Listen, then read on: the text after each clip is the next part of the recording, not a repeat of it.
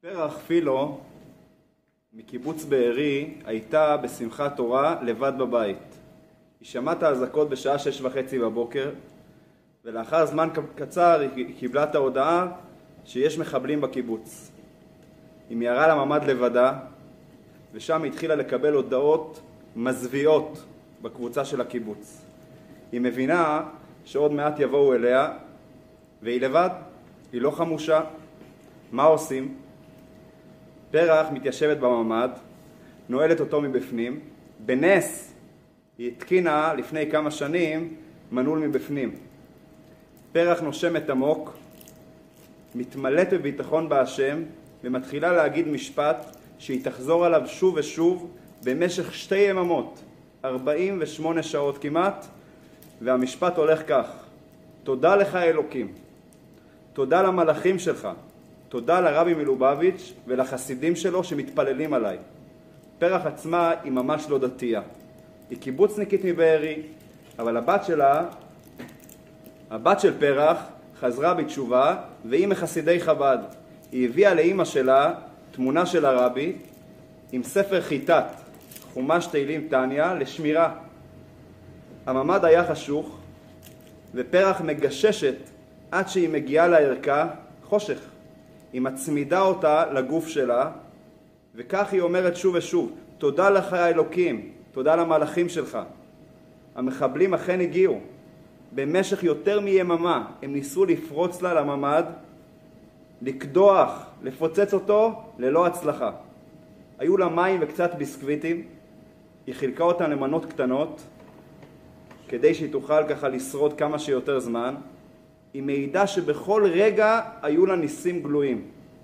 אחרי 48 שעות היא כבר לא יכלה לנשום, היא פתחה את הממ"ד, בכוחות אחרונים היא הצליחה לצאת מהחלום ולקפוץ ולהגיע לחיילים שהיו בשער של הקיבוץ.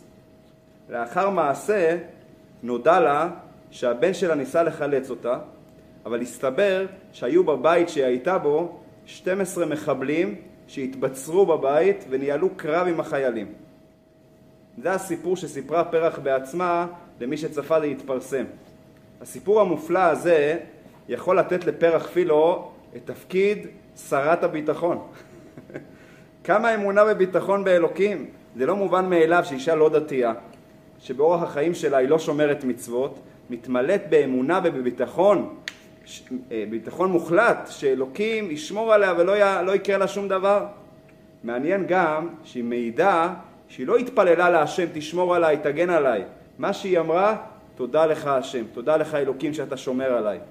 היא הייתה בטוחה שהקדוש ברוך הוא שומר עליה, והוא באמת שמר עליה.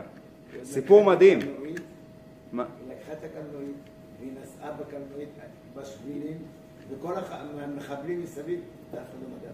מדהים. שמעת את הסיפור הזה, סיפור מדהים. אבל הוא מה הייתה בממ"ד, לא? לא, לאחר מכן. יצאה, קפצה מהחלון. באמת, אחרי שהיא קפצה מהחלון. היא הגיעה עד לחיילים. זה סיפור מדהים, אין ספק, מעורר השראה. אבל זה גם מעורר שאלה בנושא מידת הביטחון. האם פרח באמת צדקה? האם אפשר לסמוך על אלוקים שלא יקרה לנו שום דבר? הרי אנחנו רואים כל כך הרבה משפחות שנטבחו, נהרגו במיתות אכזריות מאוד. מי אמר בכלל שאנחנו צדיקים שראויים שהקדוש ברוך הוא ישמור עלינו? מי אמר? מאיפה הביטחון? ודאות, בטוח. מאיפה הביטחון? היום אנחנו נקדיש את השיעור לנושא החשוב כל כך בימים אלו, אמונה וביטחון בהשם. כן, דווקא בימים האלו, שלום מאיר, שאנחנו נמצאים בימים של חוסר ודאות וחששות גדולים, ימים של אזעקות, טילים, חטופים, מלחמה בפתח. זה הזמן לעסוק בנושא החשוב כל כך של אמונה וביטחון. ראיתי לאחרונה מכתב מאוד מיוחד של הרבי מלובביץ' שכתב ליהודי שחלה במחלה קשה. אותו יהודי נכנס לעצבות גדולה והרבי כותב לו כך: אתפלא במאוד על נפילת רוחו. למה נפלה רוחו? יעשה כהוראת שני רופאים ויחזק ביטחונו בהשם יתברך אשר בוודאי יחזירו לאיתנו. ואחר כך הוא מוסיף עוד משפט, אני, אני, זה המשפט ביידיש, אחר כך אני אתרגם אותו לעברית. המשפט ביידיש הולך כך: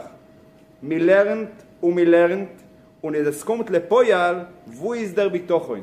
בעברית, לומדים ולומדים, וכאשר מגיעים למבחן המעשה, היכן הביטחון? כשמדברים על ביטחון בהשם, הכוונה היא בדיוק לימים האלו. ימים קשים, ימים מתוחים, ימים של חששות. בהם עלינו לבטא את כל מה שלמדנו כל השנים על מידת הביטחון. וזה הנושא שאנחנו נקדיש אליו את השיעור היום בעזרת השם. הסיפור של פרח שהזכרנו בתחילת השיעור מזכיר סיפור מיוחד מאוד בגמרא. הגמרא מספרת על הלל הזקן. הלל הזקן היה אחד מחשובי חכמי ישראל בסיום תקופת בית שני. התלמוד מספר שפעם אחת הלל הזקן חוזר בדרך לעיר שלו ופתאום הוא שומע קול זעקה וצווחה מתוך העיר. הלל מכריז לסובבים אותו, אני בטוח שזה לא מתוך הבית שלי. ואכן זה לא היה בבית שלו. הגמרא מסיימת ואומרת שעל הלל נאמר הפסוק בתהילים משמועה רעה לא יירא. נכון, ליבו בטוח בהשם. הוא לא מפחד משמועה רעה, למה? מכוח ביטחונו בהשם. איך ידע הלל שהצעקה לא מגיעה מהבית שלו? מה, לא יכול להיות שיש צרה בבית שלו? מאיפה הוא היה בטוח שזה לא מהבית שלו? אז, או, אז יש אומרים, יש מפרשים שאומרים שהסיבה היא על הצעקה. הלל חינך את בני ביתו שכל מה שעושה השם הכל לטובה, הכל משמיים, אין מה לצעוק. אם יש צרה, צריכים להתפלל, לא לצעוק, לא להיות בחוסר אונים. ברגע שהוא שמע צעקות, שזה מראה על חוסר אונים, הלל אמר, זה לא מתוך הבית שלי. את זה בטוח הבני בית שלי לא עושים. זה פירוש אחד. אבל יש פירוש אחר לחלוטין. למה הלל היה בטוח שלא תבוא עליו צרה? כי הוא בטח בהשם בכל ליבו. ומי שבטח בהשם בכל ליבו, לא יקרה לו צרה. את התובנה הזאת, שהשמירה של אלוקים תלויה ברמת הביטחון של האדם, אנחנו רואים אצל אברהם אבינו שהוא היה אחד האנשים המאמינים הגדולים ביותר בהיסטוריה. בתחילת פרשתנו מסופר שהקדוש ברוך הוא אומר לאברהם אבינו לך לך מארצך, ממולדתך, מבית אביך, אל הארץ אשר הרקע. הוא לא אומר לו לאן, תבוא לאן שאני אגיד לך. בן כמה היה אברהם אבינו? בגיל 75 שנים. זה לא דבר קל. אברהם לא שואל שאלות. הוא לוקח את משפחתו, לוקח את הנכסים שלו ויוצא החוצה. השיא של האמונה שלו, נספר שבת הבאה, פרשת העקדה, שהוא לוקח את בנו יחידו ובא לעקוד אותו על גבי המזבח. הוא היה מאמין, הייתם נאמבר וואן, באמת היה מאמין גדול. אבל יש סיפור שלא מובא בתורה, אבל המדרש מספר שהוא קרה עוד לפני הסיפור של הפרשה שלנו. זה הסיפור שקרה באור כסדים. אברהם היה לא רק מאמין בלב, הוא גם היה אחד שדאג להפיץ את האמונה בפני כל העולם. עד כדי כך שהוא היה נקרא אברהם העברי. למה העברי? כל העולם מעבר אחד, ואברהם בעבר השני. והוא ניסה לשכנע את כולם שיש אלוקים. הוא לקח את הפסלים של אבא שלו, שבר אותם, וניסה לשכנע. זה לא מצא חן בעיני המנהיג של אותו זמן, איך קראו לו? נמרוד. הוא לא אהב את זה, והוא איים עליו שאם הוא לא יחזור בו, הוא יפיל אותו לתוך כבשן האש. זה נקרא ניסיון אור כסדים. ואכן אברהם לא חזר בו, ונמרוד מפיל אותו לתוך כבשן האש, ואז קרה נס. לאברהם לא קרה שום דבר, הוא מתהלך באש ולא נשרף, לא קרה לו שום דבר. המדרש מספר שהיה שם עוד אדם, אחיו של אברהם אבינו, איך קראו לו? ארן. ארן היה אבא של לוט, מיודענו. הוא התלבט, במי לתמוך, האם לתמוך באברהם אבינו באח שלו, או לתמוך בנמרוד ובשאר האנשים. והוא אמר לעצמו, אני אעשה ניסיון, נראה מה קורה לאברהם אבינו. אם אברהם אבינו ייפול לתוך כבשן האש וינצל, אני איתו. אם הוא ייפול ויישרף, אז אני אלך לצד השני. זה היה בעצם התובנה שהוא שמר בלב שלו. ברגע שהוא ראה שאברהם ניצל מכבשן האש, הוא מיד הכריז אני יחד עם אברהם. זרקו אותו לכבשן האש, ומה קרה? הוא נשרף. אברהם ניצל והוא ניצלה. זה מה שקרה, ככה, ככה כתוב במדרש. השאלה הנשאלת, אם שניהם הכריזו שהם מאמינים באלוקים, למה אברהם ניצל והרן לא ניצל.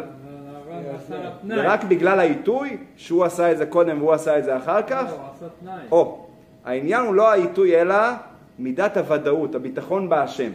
אברהם הלך על כל הקופה. הוא בטח בהשם בכל הלב, בלי תנאים, בלי תנאים מוקדמים. ולכן הוא זכה להינצל. לעומתו, הרן היה מסופק, לכן הוא לא זכה להינצל.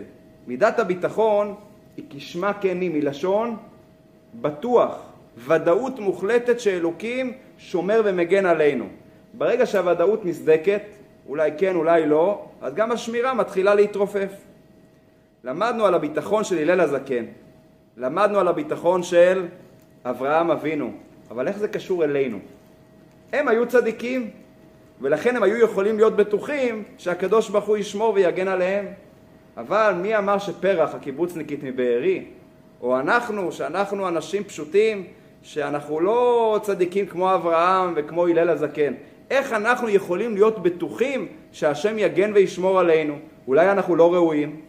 מהיכן נשאב את הביטחון, בטוח, שהשם ישמור עלינו? אולי מידת הביטחון לא שייכת אלינו?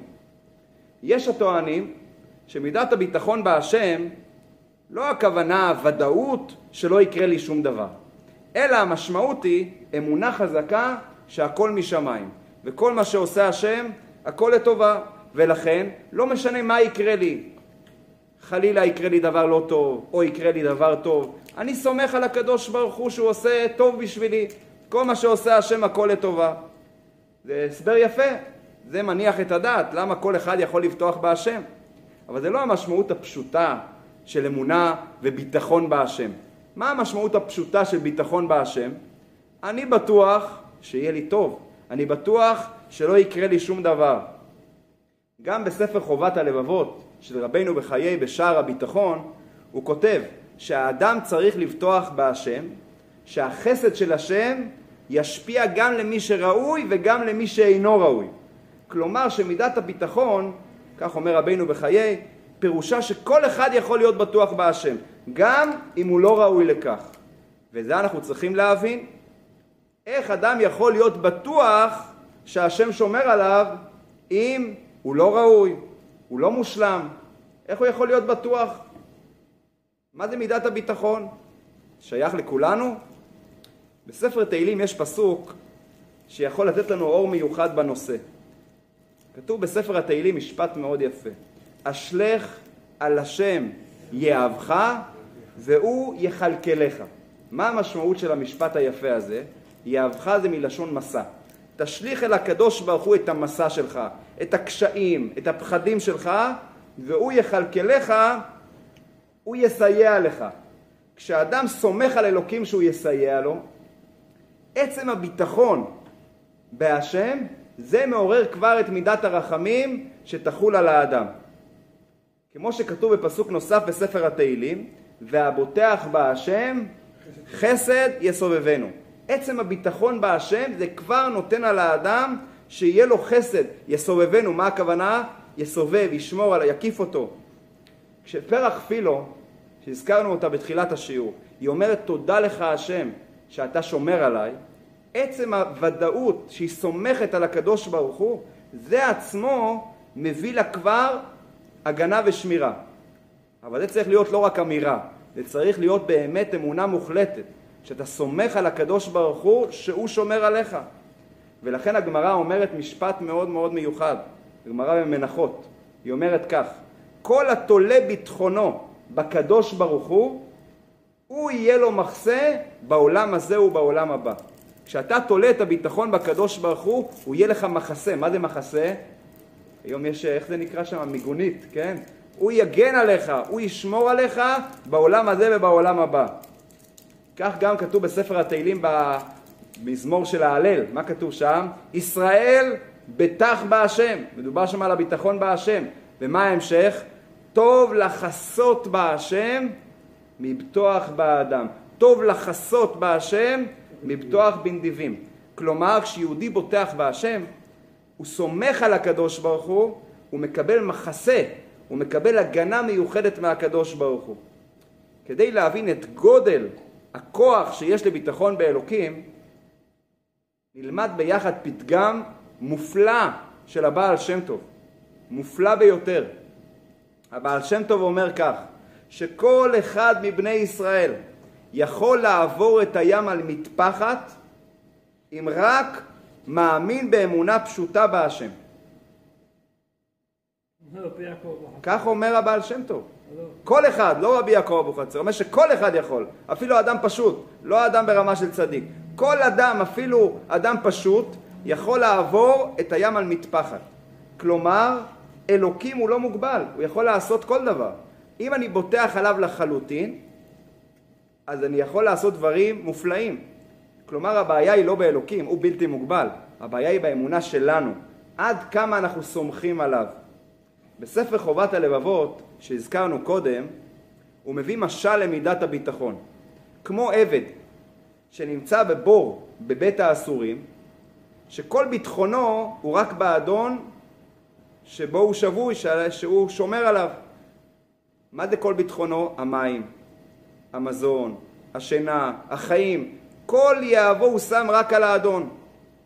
כך אומר רבינו בחיי, אדם צריך להסתכל על הקדוש ברוך הוא. כל מה שיש לי, כל הדברים זה רק הקדוש ברוך הוא. זה המשמעות הפשוטה של הפתגם המפורסם שאומר, חשוב טוב, יהיה טוב. שמעתם את הפתגם הזה? מה המקור של הפתגם הזה? זה סיפור חסידי, שיהודי הגיע פעם לצמח צדק, הרבי השלישי בשושלת חסידות חב"ד, והתחנן לפניו להתפלל על חולה שהיה חולה אנוש, במצב מאוד קשה. אז הרבי הצמח צדק ענה לו, חשוב טוב, יהיה טוב. עצם המחשבה החיובית, הביטחון בהשם, זה עצמו יעורר אצל אלוקים רחמי שמיים שיהיה טוב. זה לא רק סתם חשיבה חיובית, זה מעורר אצל הקדוש ברוך הוא חסד מיוחד, רחמים מיוחדים. חשוב טוב, יהיה טוב. עצם החשיבה והביטחון באלוקים תביא טוב על האדם. אז אם הזכרנו קודם את המשל של חובת הלבבות על אותו אסיר שנמצא בבור, זה מוביל אותנו גם לצד השני. מה קורה כשיש מחסור בביטחון? נלמד דוגמה משני צדיקים, שהם היו בעת צרה והיה חסר להם במידת הביטחון. אחד זה היה יוסף, שהיה בבור בבית האסורים, השני זה היה משה שהיה במצרים. נתחיל עם יוסף הצדיק. יוסף הצדיק היה בבית האסורים של מצרים, לשם הוא הושלך אחרי הסיפור של עלילת השווא של אשת פוטיפר. כשהוא נמצא בכלא הוא פוגש את שני השרים שגם הושלכו לשם על ידי המלך, הם חטאו למלך מצרים. מי הם היו? שר המשקים ושר האופים. יום אחד הם מספרים לו סיפור, חלמנו חלום ואין פותר אותו. מה החלום? מספרים לו את החלום ועד יוסף פותר להם את החלום. מה הפתרון? עוד מעט שר המשקים יקבל חנינה ושר האופים פרעה יתלה אותו. באמת אכן כך היה. רגע אחד לפני ששר המשקים יוצא מהכלא, קיבל חנינה, מבקש אותו יוסף בקשה קטנה. תעשה בבקשה חסד, תזכור אותי, תזכיר אותי אצל פרעה, כדי שישחרר אותי מבית הכלא. זה סיום, סיום פרשה, פרשת וישב. פרשת מקץ ויהי מקץ שנתיים ימים. עברו שנתיים ימים, ואז פרעה חולם שני חלומות, הוא מחפש פותר חלומות, ואז שר המשקים נזכר שיש נער עברי שהיה איתנו שם בבור, והוא פתר לנו את החלומות. שנתיים הוא שכח, ולא זכר שר המשקים את יוסף הישכחהו. למה הוא שכח אותו שנתיים? הוא גמל איתו חסד. למה? למה הוא כעס עליו? היה לו חסר בביטחון בהשם. יוסף הצדיק, הקדוש ברוך הוא ציפה ממנו לוודאות מוחלטת, ביטחון מוחלט. זה שהוא ניסה ששר המשקים יעזור להוציא אותו, זה גרם שהוא יהיה עוד שנתיים מאסר, זה היה העונש שלו, שנתיים מאסר בבית הכלא. כלומר, יוסף שהיה ברמה של צדיקות גבוהה כל כך, אלוקים ציפה ממנו גם לביטחון מוחלט בהשם. וחוסר הביטחון הוביל גם, כמו שאמרנו קודם, לבעיה, נסדקה ההגנה, נסדקה השמירה. כן, פעמיים הוא ביקש. סיפור דומה, רק רגע, סיפור דומה היה גם אצל משה רבנו. התורה מספרת שמשה רבנו, איפה הוא גדל? בבית פרעה. כאשר הוא גדל, כתוב ויצא אל אחיו, הוא יצא אל האחים שלו, ושם הוא ראה איש מצרי מכה איש יהודי.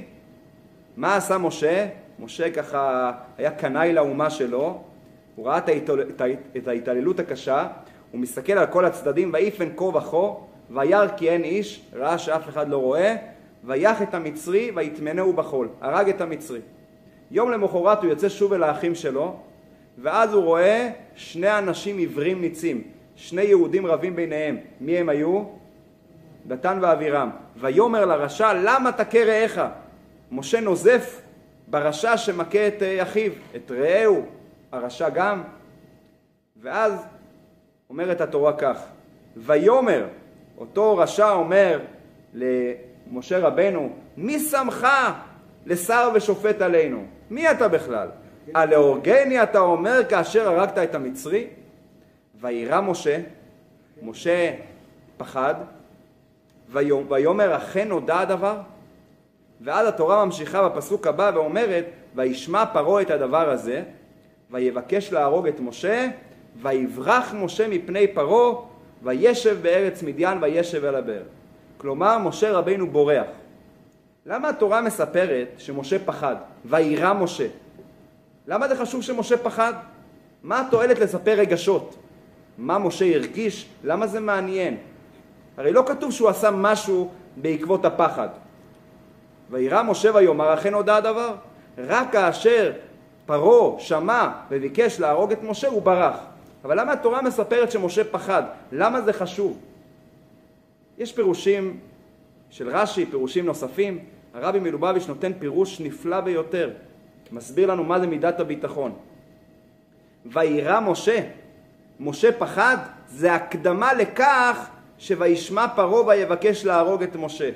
עצם העובדה שמשה פחד ולא בטח בהשם בביטחון מוחלט, זה הוביל לכך שרמת ההגנה ירדה, ויבקש פרעה להרוג את משה. כלומר, התורה באה ללמד אותנו שמשה פחד, שהתוצאה מזה הייתה שפרעה רצה להרוג אותו. כשמחסירים את הביטחון בהשם, אנחנו גם מורידים את רמת ההגנה על האדם. וזה שני הסיפורים שלמדנו גם מיוסף הצדיק וגם ממשה רבנו, שכאשר יש צדק בביטחון, זה גם צדק בהגנה. אז זה הסיפור של משה וסיפור של יוסף הצדיק. וזה הלימוד שאנחנו לומדים, כמה אנחנו צריכים כל הזמן להשליך את הביטחון על הקדוש ברוך הוא. וגם מי שהוא לא ראוי לכך, אם הוא משליך, אשליך על השם יאהבך, והוא יכלכלך, הקדוש ברוך הוא ייתן לנו רשת ביטחון.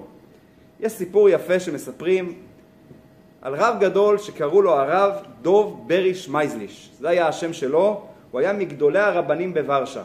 הוא היה עשיר גדול, למדן עצום. יום אחד קרה אסון נורא והוא הפסיד בבת אחת השקעה גדולה שהפכה אותו מעשיר גדול לבעל חוב עצום. בני המשפחה לא ידעו איך לספר לו את הסיפור הקשה הזה, שהוא נהפך להיות מעשיר לבעל חוב גדול. הם חשבו איך להעביר לו את המסר בלי שהוא חלילה יקרה לו משהו לבריאות שלו. ואז הם חיפשו את אחד מתלמידי הישיבה החכמים, שהוא יעביר את המסר לרב בצורה שלא תפגע בבריאות שלו. הוא לקח על עצמו את המשימה, הוא לקח ספר עבה של גמרא, מסכת ברכות, הוא מגיע לרב, אומר לו, הרב, יש לי שאלה לשאול אותך. הוא מחייך, אומר, בשמחה תשאל, פותח את הגמרא, מסכת ברכות, כתוב בגמרא, חייב אדם לברך על הרעה כשם שמברך על הטובה. מוסיפה הגמרא, אמר רבא, מה הכוונה? לקבל את זה בשמחה. לא רק לברך, להגיד את המילים, לקבל את זה בשמחה. שואל התלמיד את הרב, איך אפשר לקבל בשמחה רעה כשם שמברך על הטובה? אז הרב השיב לו, פשוט מאוד, הכל מאת השם. כמו שהשם נותן את הטוב, כך הוא נותן את הרע. ולכן כשם שאנחנו מודים על הטוב, ככה אנחנו מודים על הרע. אותו תלמיד אמר, אני רוצה עוד להקשות.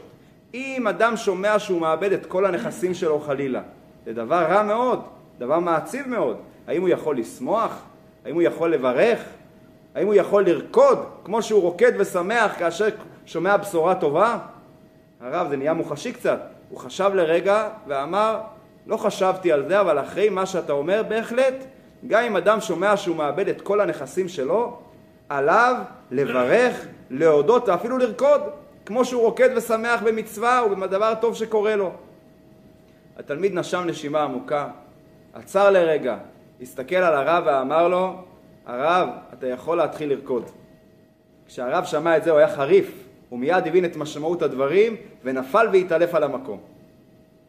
לקח זמן להעיר אותו. כשהעירו אותו, המשפט הראשון שהוא אמר, עכשיו גם אני לא מבין. כלומר, כשמדברים על מידת הביטחון ומסבירים שכאשר סומכים על אלוקים ובוטחים בו, אז אלוקים שומר עלינו, זה נשמע קל, זה נשמע משכנע, אבל כשבאים לידי ניסיון בפועל ממש, מאוד קשה לבטוח באלוקים, ששומעים קולות של מחבלים, קולות של ירי, קולות של טילים, מאוד מאוד קשה לא לפחד ולסמוך על אלוקים לחלוטין. איך עושים את זה בפועל? לא כולנו בדרגתה של שרת הביטחון, מרת פרח פילו, שבאמת היה לה ביטחון כזה חזק בהשם, איך עושים דבר כזה? התשובה היא שבאמת זה ממש ממש לא קל. ממש לא קל, ולכן אנחנו צריכים כל הזמן לתרגל ולחזק את האמונה בהשם. ככל שהאמונה שלנו תהיה חזקה יותר, כך הביטחון יהיה חזק יותר. כך מסביר בעל התניא את פירוש המילה אמונה. אמונה מלשון הוא אומר אימון. כמו שהאדם מתאמן ועושה כושר. ככל שהוא מתאמן יותר פעמים, כך הוא נהיה כשיר, חזק יותר. אז כך גם האמונה צריכה כל הזמן אימון, צריכים כל הזמן לתחזק אותה. איך מתחזקים אמונה? זה אנחנו עושים כל יום. יש לנו אימון פעמיים ביום. מתי? שמע ישראל. שאומרים שמע ישראל בשוכבך ובקומך, באמירת שמע ישראל אנחנו מתבוננים, לכן סוגרים את העיניים גם, שהשם אחד ואין בלתו, והוא אחראי על הכל, והוא שומר עלינו. זה אימון דו-יומי של חיזוק האמונה באלוקים. כשאנחנו נאמין יותר, נהיה גם יותר בטוחים בהשם. יש יהודי מפורסם בארצות הברית, אולי שמעתם עליו, קוראים לו הרב שלום רובשקין. מי שמע עליו? הוא יהודי שניהל מפעל בשר בארצות הברית, מפעל שהיה הגדול ביותר בכל העולם, בשר כשר. הוא העסיק מאות עובדים. הוא היה בשיא הפריחה. ב-2008, תשס"ח, הוא נחקר על חשדות בעיות של ניהול לא תקין של המפעל, עם כל מיני בעיות שמצאו שם במפעל, והוא נידון ללא פחות מ-27 שנות מאסר. גזר הדין הקשה עורר תגובות מכל רחבי הקשת היהודית בארצות הברית. אנשים הכירו אותו, הוא העסיק הרבה משפחות, הוא היה מפורסם מאוד, והם טענו לאנטישמיות בגזר הדין. הרב שלום רובשקין, למרות גזר הדין, 27 שנים, הוא כל הזמן היה חזק מאוד בביטחון בהשם. הוא כל הזמן למד ספרי אמונה וחיזוק וביטחון. הוא עודד את עצמו, את המשפחה שלו.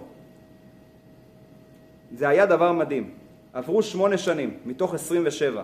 יום אחד, בלי התראה מוקדמת, הנשיא טראמפ נתן לו חנינה, ובתוך רגע, זמן קצר, הוא כבר יצא מהכלא. היציאה שלו מהכלא הייתה הפתעה גמורה, והיא עוררה תגובות נלהבות של קהילות שלמות בארצות הברית שיצאו בריקודים ושמחה על ההפתעה הגדולה שהייתה. אחרי שהוא יצא, הוא הלך לכל מיני מקומות וסיפר את הסיפור האישי שלו, ובין הדברים הוא אמר שמה שהחזיק אותו זה היה אותיות א', ב', ג'. והוא הסביר, א' זה אמונה, ב' ביטחון, ג' גאולה. הוא אומר כך, כשיהודי מאמין, א', יהודי גם בוטח, וכשיהודי בוטח, אז הוא זוכה לגאולה. זה הנוסחה שעלינו לאמץ בימים האלו. אמונה ואז ביטחון, ואז בעזרת השם נזכה גם לגאולה. נסיים את השיעור המיוחד במידת הביטחון על סיפור מאוד יפה מהבעל שם טוב. סיפרנו קודם על הפתגם המיוחד של הבעל שם טוב, אז בואו תראו את מקור ההשראה שהוא סיפר לתלמידים. יום אחד לוקח הבעל שם טוב את התלמידים שלו, כדרכו הוא לוקח אותם לבלתי נודע, לא מספר להם מה המטרה. הוא יחד עם התלמידים מגיע לאיזה אכסניה באיזה כפר נידח. בעל האכסניה היה יהודי, קיבל אותם במאור פנים, בסבר פנים יפות, ואז הוא נתן להם מקום לישון, קמים בבוקר הבעל שם טוב, התלמידים שלו, נכנסים לתפילת שחרית. באמצע תפילת שחרית נכנס שוטר אל האכסניה, מקל בידו, הוא דופק על השולחן שלוש דפיקות, אחד, שתיים, שלוש, ויוצא החוצה. זה היה מאוד משונה, תלמידים המשיכו את התפילה. התפילה מסתיימת, שוב נכנס השוטר, דופק שלוש דפיקות, אחד, שתיים, שלוש, ויוצא החוצה. הבעל שם טוב התעניין אצל הבעל האכסניה, מה הסיפור של השוטר שדופק שלוש דפיקות? אז הוא סיפר לו שהשוטר זה בעצם השליח של הפריץ, שממנו קיבלתי את האכסניה. היום זה יום האחרון לתשלום של השכירות השנתית, לא שילמתי, ולכן הוא נותן שלוש דפיקות שלוש פעמים. אחרי שלוש פעמים שהוא נותן את השלוש דפיקות, אם אני לא משלם, הוא זורק אותי ואת כל המשפחה שלי לבור. הוא אומר את זה בשלווה, באדישות. אז הבעל שם טוב אומר לו, בטח יש לך את הכסף, כדאי שתלך להביא לו את זה כדי שנוכל לאכול בשלווה. אז הוא אומר לבעל שם טוב, האמת היא שאין לי כסף, אין לי פרוטה. שואל אותו הבעל שם טוב, אז איך אתה רגוע כל כך? אומר, אני סומך על הקדוש ברוך הוא, בעזרת השם אני אסתדר. בואו נאכל ארוחת בוקר. מתיישבים לאכול ארוחת בוקר, באמצע ארוחת בוקר מגיע השוטר עוד פעם, שלוש דפיקות, אחד, שתיים, שלוש, ובא לאכסניה רגוע, גומר את הסעודה, מברך ברכת המזון, לובש את המעיל ויוצא החוצה. שואל אותו הבעל שם טוב, לאן אתה יוצא? הוא אומר, יהיה בסדר בעזרת השם. כסף אין לי, אבל יהיה בסדר. הוא יוצא החוצה, הבעל שם טוב והתלמידים מסתכלים, רואים אותו פוסע במעלה הרחוב, ואז פתאום רואים כרכרה עוצרת לידו, יורד משם בן אדם מכובד, מדבר איתו כמה מילים, חוזר חזרה לעגלה ונוסע. אחרי כמה דקות העגלה חוזרת, עוד פעם עוצרת ליד בעל האכסניה, ואז אותו אדם יוצא, מוציא סכום כסף, נותן לבעל האכסניה, והוא ממשיך הלאה. תלמידים לא יכלו להתאפק, הם ירו מאוד מהר לאותו אדם שירד מהעגלה, שואלים אותו, מה היה הסיפור? תספר לנו, היית, חזרת, מה בדיוק הסיפור? ואז הוא מספר להם סיפור מדהים. הוא אומר להם, אני מכיר את בעל האכסניה הזה הרבה שנים, אני מאוד מאוד סומך עליו. אני רציתי, שמעתי שהוא מכין יינות, שיכר מאוד משובח, רציתי לבקש ממנו תוצרת של שיכר לשנה שלמה. ואז שאלתי אותו כמה הוא ייקח על זה, והוא נתן לי סכום מאוד גבוה. אמרתי, עזוב, לא בשבילי. המשכתי בדרך ואז אמרתי, רגע, אני כל כך בוטח בו, הוא אדם כל כך נאמן, בכל זאת נסגור את העסקה עם הסכום שהוא ביקש. חזרתי חזרה, נתתי לו את הסכום, ושלחתי אותו לדרכו. הבעל השם טוב והתלמידים שמעו את הדברים, התפעלו מאוד מהסיפור, ועד הבעל השם טוב אמר להם את המשפט הבא: תראו כמה גדול כוח הביטחון בבורא עולם. עכשיו אפשר להבין את מה שהבעל שם טוב אומר גם, שאפשר לעבור את הים עם מטפחת אם יהודי מאמין בהשם. כזה סיפור זה לא פחות מהסיפור הזה. אם אהבתם את השיעור, שתפו את החברים, את בני המשפחה, בימים האלה צריכים חיזוק מאוד גדול של מידת הביטחון בהשם, ואנחנו בעזרת השם נשתדל להתאמן חזק במידת האמונה ולאחר מכן ביטחון, ואז נגיע לג' לגאולה קרובה בעזרת השם בקרוב ממש.